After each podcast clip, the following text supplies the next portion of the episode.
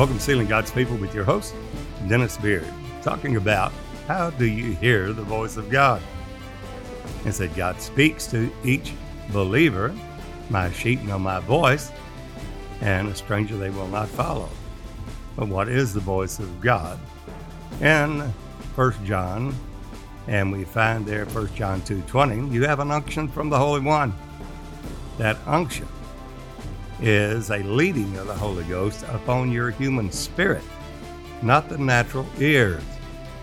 We think that if God's speaking to us, it would be like another person speaking in our natural ear. But if any man have an ear to hear, let him hear what the Spirit is saying to the churches. He speaks through an unction of the Spirit of reflection upon our heart. That's in the spirit of man. Paul said, uh, the Holy Ghost bearing witness with me in my conscience in Romans 9 1. Bearing witness in his conscience, a conscience bearing witness in the Holy Ghost? Yes, because the conscience is in the spirit of man. You have in the spirit of man communion, that you're going to commune with some spirit in your human spirit, and your conscience, what you have learned good from evil, right from wrong in your conscience. And he says, My conscience bearing me witness in the Holy Ghost.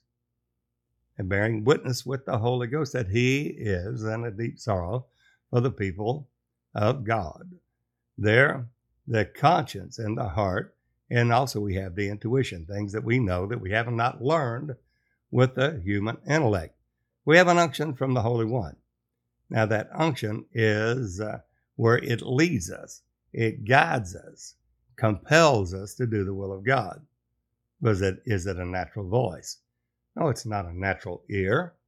When said, anoint our eyes uh, with thy salve, gives, gives us ears to hear and hearts to believe thy word. Anoint our eyes with thy salve.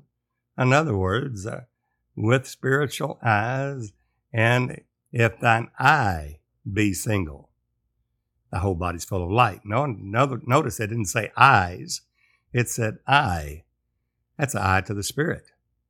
That's where we see in the spiritual realm. An ear, if any man have an ear to hear, let him hear what the Spirit is saying to the churches. That ear is the ear to the Spirit.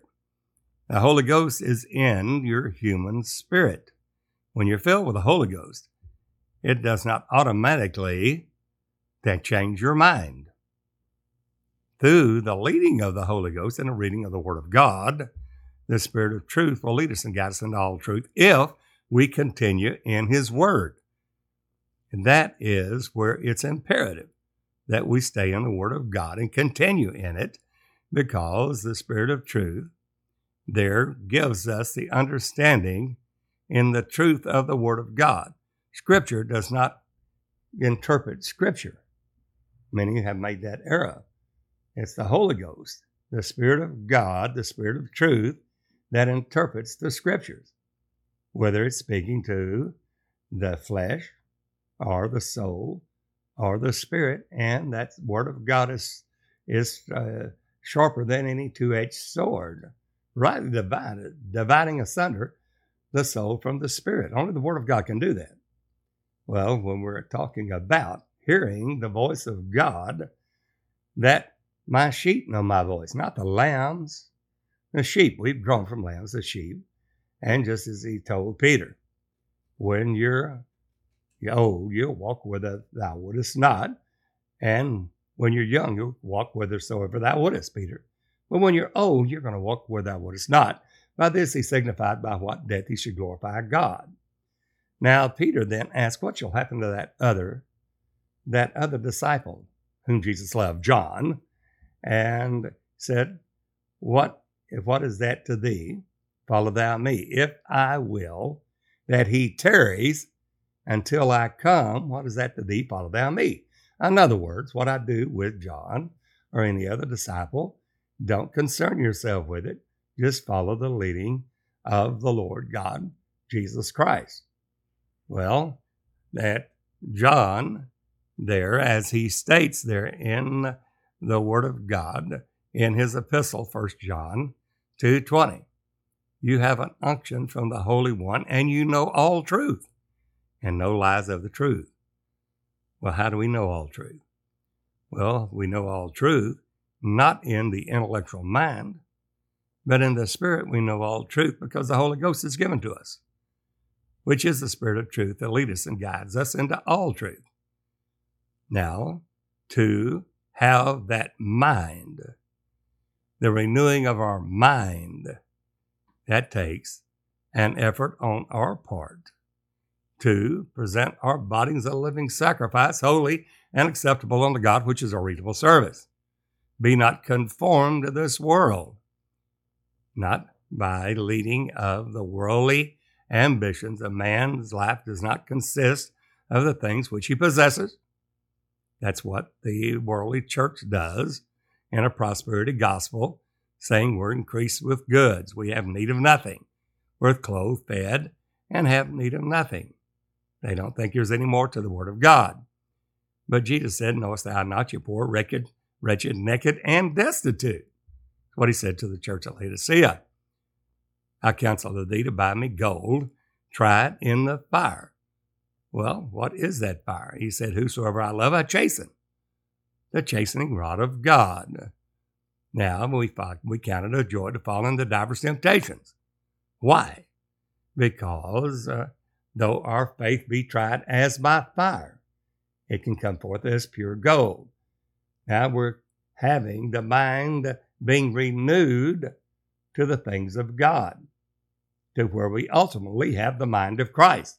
And let this mind be in you, which was also in Christ Jesus, who being in the form of God, thought not robbery to be equal to God, but made himself of no reputation, took upon him the form of a servant, made in the likeness of man, being found in fashion as a man, humbled himself to the death, the death of the cross, wherefore God has highly exalted him, given a name above every name, that at the name of Jesus, every knee will bow, every tongue confess that Jesus Christ is the Lord, Jehovah God Almighty, to the glory of the Father.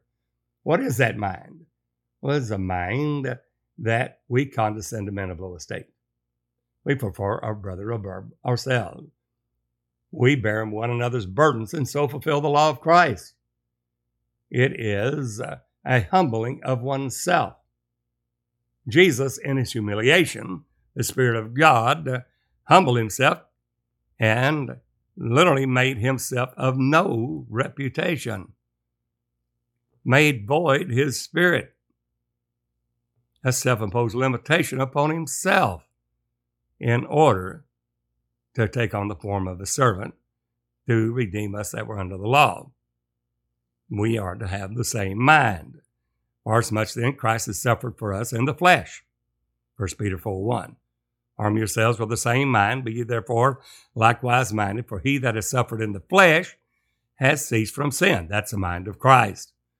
So, those in the world there are to present ourselves and with that crucified life, with the cross, mortifying the deeds of the flesh, crucifying the flesh with the affections and the lust, which is our reasonable service, not conformed to this world, but transformed by the renewing of our mind. And then, and only then, can we prove what is a good and acceptable and perfect will of God for us is, working out our own salvation with fear and trembling, for it's God that works in us both the will and the do of His good pleasure. To do the will of God, we have to have the leading of God and know His voice.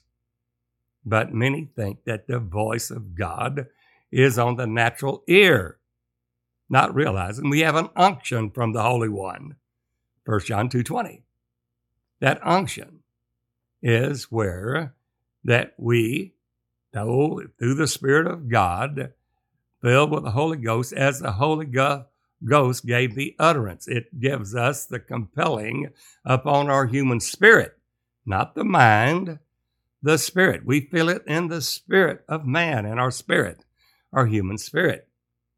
So, grace is the effectual working of the Holy Ghost upon our human spirit.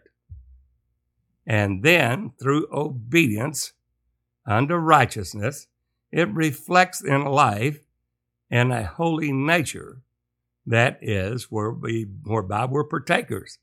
And it's called holiness. It is the God life or called godliness. That's not an instant, instantaneous, uh, immediate thing that happens in our life. We have to add to our faith virtue. Be virtuous with God, true to God, in obedience to his commandments. From that virtue, we add to that knowledge. My people perish for lack of knowledge. Well, the knowledge of the Lord Jesus Christ through these exceedingly great and precious promises that are given to us, whereby we're made partakers of his divine nature and escape the corruption of the world through lust. There, that knowledge then has to be added to also. Temperance. Those that strive for the mastery must be temperate, self controlled in all things and all truth. And then from temperance, patience, that after we've done the will of God, we have need of patience. That has to be added also. And tribulation worketh patience. Patience worketh experience. And experience worketh hope. Hope makes not ashamed because the love of God is shed abroad in our heart by the Holy Ghost. So it's not an instant Christian. It is through the leading of the Holy Ghost and through trials and temptations, and all that live godly in Christ Jesus shall suffer persecution. And we do not let the things of this world choke the word through riches and uh, these vain deceit in the worldly ways that chokes the word and it becometh unfruitful, brings no fruit unto perfection. We want to strive for perfection. Or tribulation, persecution arises for the word's sake. By and by, some are offended and they drop. They drop out. Because iniquity abound, the love of many will wax cold in these last days. But if we press on toward the mark for the prize of the high calling God in Christ Jesus, and faint not, then we will reap. We will, after we've suffered for a while, God establish, strengthen, settle you unto perfection. Perfect that which is lacking in you, in all of us. And that's what we're striving for. So those that claim to hear the voice of God and are boisterous about it, boasting, most do not know that voice. Because the voice of God does not boast, it doesn't speak of themselves. He that speaketh of himself seeketh his own glory, seeks his own glory. But he that speaks of him that sent him, there's no unrighteousness in him. You have to have the one God revelation there. Because Jesus said, He that believeth on me believes not on me, but upon him that sent me. So he that speaks of him that sent him, that is God Almighty, that made himself of no reputation, took on the form of a servant, that the Son of God is the Father revealed, there's no unrighteousness in him. And that requires us to be obedient to the leading of the Holy Ghost, and which that Holy Ghost gives us the utterance. We have an unction from the Holy One. And we learn that voice, that leading of the Holy Ghost in our human spirit, not in the human intellect, not with the natural hearing of the ears. That is where many mess it, thinking that has God spoken to you? Well, they think that God just walked in a room and said, "Hey, there, fellow, how you doing?" No, He speaks to your spirit. And that spirit then, there, I remember when I had my first visitation, and I had uh, been filled with the Holy Ghost for quite some time. But in that first visitation I had from the Lord, we were totally broke. We had three travel trailers in our team, and we had run completely out of money. And I was hawking things and uh, literally giving tools away for a tank of gas, and we had literally run completely out of money. And we had to push the trailers into uh, a place in Baton Rouge there. And as we went into this trailer park, I asked this dear lady that owned the uh, trailer lot, this camper site, if she would uh, allow us to park there and I would get a job and pay her. because we were totally broke. And we had uh, three travel trailers there. She agreed, and we did. At that time, I thought, well, I'll have to leave the ministry. I have no other recourse. I must go to work, pay the bills, and pay this lady for allowing us and her mercy to uh, hook up our travel trailers in her mobile home or travel trailer lot there. And I did, but they just a few nights there and totally uh, just uh, disgruntled uh, not knowing what to do, where to go from here, that I was woken in the morning at 3:33, uh, 3:33 a.m. in the morning, and there was the Lord Jesus Christ. Now you'd think, well, God's going to speak. Well, I've never had that kind of a visitation before. And this is October of 89, 1989. And we'll forget it's the first visitation I ever had. And there, he put me in a dream. I looked up and saw the Lord, and way I can explain it is that he knew every cell in my body. Now, you that's had a visitation for the Lord, you know what I'm talking about. The power is overwhelming. Somebody said, Well, you should ask him some questions. you, you can't even open your mouth. Uh, the power there uh, of the essence of God Almighty. And there he is, about four foot from me, looking down at me, and I see there uh, that He knows every cell in my body, every individual cell. And uh, in amazement, I'm shocked. I'm going, it's just Jesus.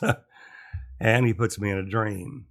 And in the dream, uh, He gave me uh, that time of the seasons there that this man had, uh, uh, this general, six foot six, uh, there, very decorated general, had a woman by his side.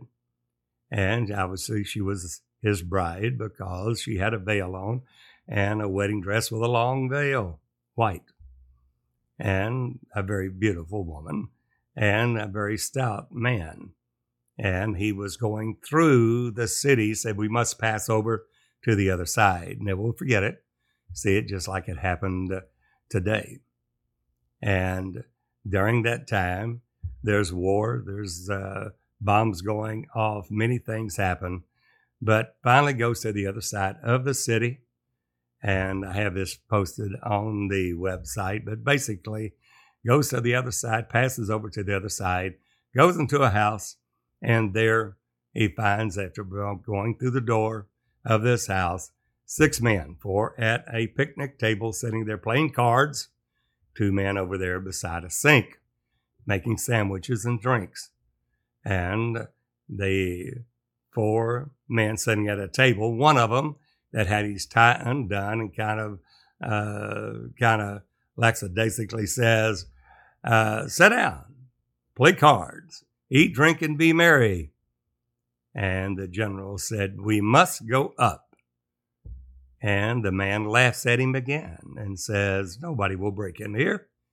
We're fine. We're saved. Said, uh, Eat, drink, and be merry. And the general said again, the man, We must go up.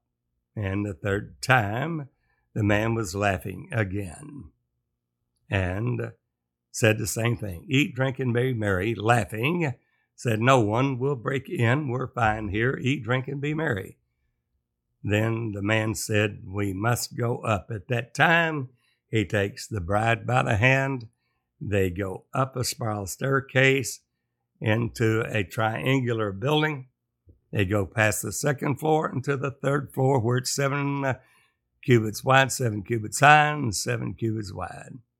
Inside that door that he goes in, there is uh, a huge, uh, it is a, a huge uh, uh, table there, or it's a cabinet, and there it's made of cedar wood, total cedar, and it's a chest. This cedar chest. The man starts with his right hand, hand alone, no chisel, no nothing, takes his hand and literally starts tearing the cedar wood off the front of that cedar chest. And when he does, then it starts literally proclaiming a letters J. He does it again, E, S. And I said, I know where this is going, obviously. He's going to literally take off this cedar off of the cedar chest, revealing the name Jesus. When he completes that, it's J E S U S. Then he lifts up the veil off the bride, lifts up the lid on the cedar chest, takes out a crown, the biggest, most beautiful crown I'd ever seen, and laid it upon the bride's head. At that time, the roof opened up. They went into light. I went into the light with them, and all I did was bask in the light. It seemed like for 30 minutes. It was a long time. I did not want to come out of that light. It was a warm light, and it was uh, the love of God that passes all understanding. I did not want to return. Then immediately I found myself back on that first floor with those six men, and the door was broke into by an army. They literally riddled them with bullets and killed all six men in that room. And after they left, they shut the door, and I saw the men's guts splattered all over the place, blood everywhere. And then I saw the one that had the, that was speaking to the man, saying, "Eat, drink, and be merry." He moved. I saw him move, and I thought, well, maybe God's going to resurrect him. The other one by the sink that was making sandwiches, he moved. I'm thinking, well, maybe God's going to resurrect them. The man there at the table that had said, Eat, drink, and be merry, took a gun out, a pistol, shot the man over at the table at the kitchen and killed him, and then put a gun on himself and killed himself. I came up out of the dream. There was the Lord standing there. The point saying to this is that that's how he spoke. It did not speak this, that, or the other in my human ear. He put me in a dream. He did it many times in the New Testament. The Lord would speak and put them in a dream. He did Joseph that way. He did Paul that way. Well, it was a new thing for me. But I learned then that it's not in the natural ear. Many think that God speaks in a natural ear, just like someone walked into a room and said, Hello there, how you doing? No, it's ear to your spirit. You have an unction from the Holy One, and you know all things, you know all truth, and no lies of the truth. That's what he st- stated there in John's epistle in 1 John 2, verse 20 uh, uh, on. Well, that's how he speaks. So we don't want to make the error that thinking that God speaks in a natural voice to a natural ear, that he speaks to the ear of the Spirit. They have an unction from the Holy One. And the only way to learn that voice is through the Word of God. Just as he states in Romans 12, verse 1 I beseech you, brethren, by the mercies of God, you present your bodies a living sacrifice, holy and acceptable unto God, which is your reasonable service. Without doing that, you will never, ever learn the voice of God because he speaks according to his word. But the Holy Ghost is that spirit of truth that literally reveals the word to us in Revelation. So we're not conformed to this world, but we're transformed by the renewing of our mind, by setting our mind um, uh, and affections upon the Word of God, on the things above and not on things beneath. And by doing that, then we grow up in Him and all things and all truth. Taking on the mind of Christ, which takes an effort on our part through obedience. Any person that says that you do not have to obey is a liar. Why? because the mind has to be renewed. You're saved in your spirit. The Holy Ghost is there leading and guiding and compelling your human spirit and your conscious bearing witness there in your human spirit that then feeds your mind. The flesh will come against that and you pray to line your will up with the will of God rather than the will of the flesh. And that requires obedience. The flesh will say, No, don't do it. the Spirit will say, Do this. And the Lord, it will be pleasing to him. The flesh will say, No.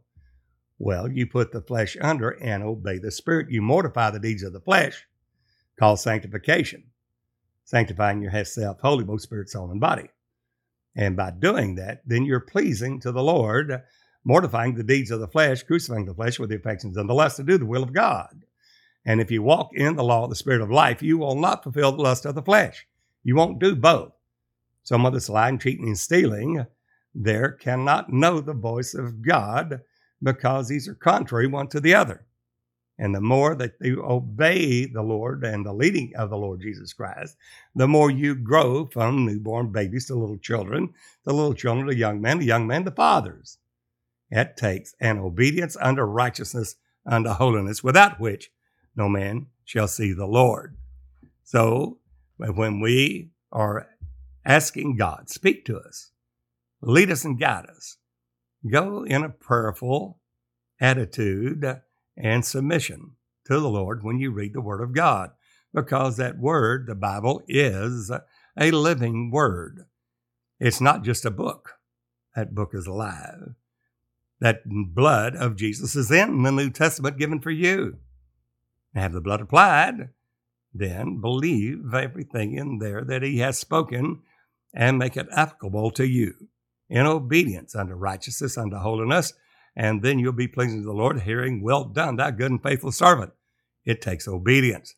And the more you obey the Lord Jesus Christ and aim to faith, virtue, virtue, knowledge, knowledge, temperance, temperance, patience, patience, godliness, godliness, brotherly kindness, brotherly kindness, charity, and these things are in you and abound that you will not be bearing but fruitful in the revelation of our Lord Jesus Christ, making your calling and election sure and that you will never fail. 2 Peter 1 tells us that. And this grace comes, us, comes to us, which reigns through righteousness. This grace comes to us at the revelation of Jesus Christ. The more we obey, the more the knowledge and revelation of the Lord Jesus Christ comes to us through obedience unto righteousness.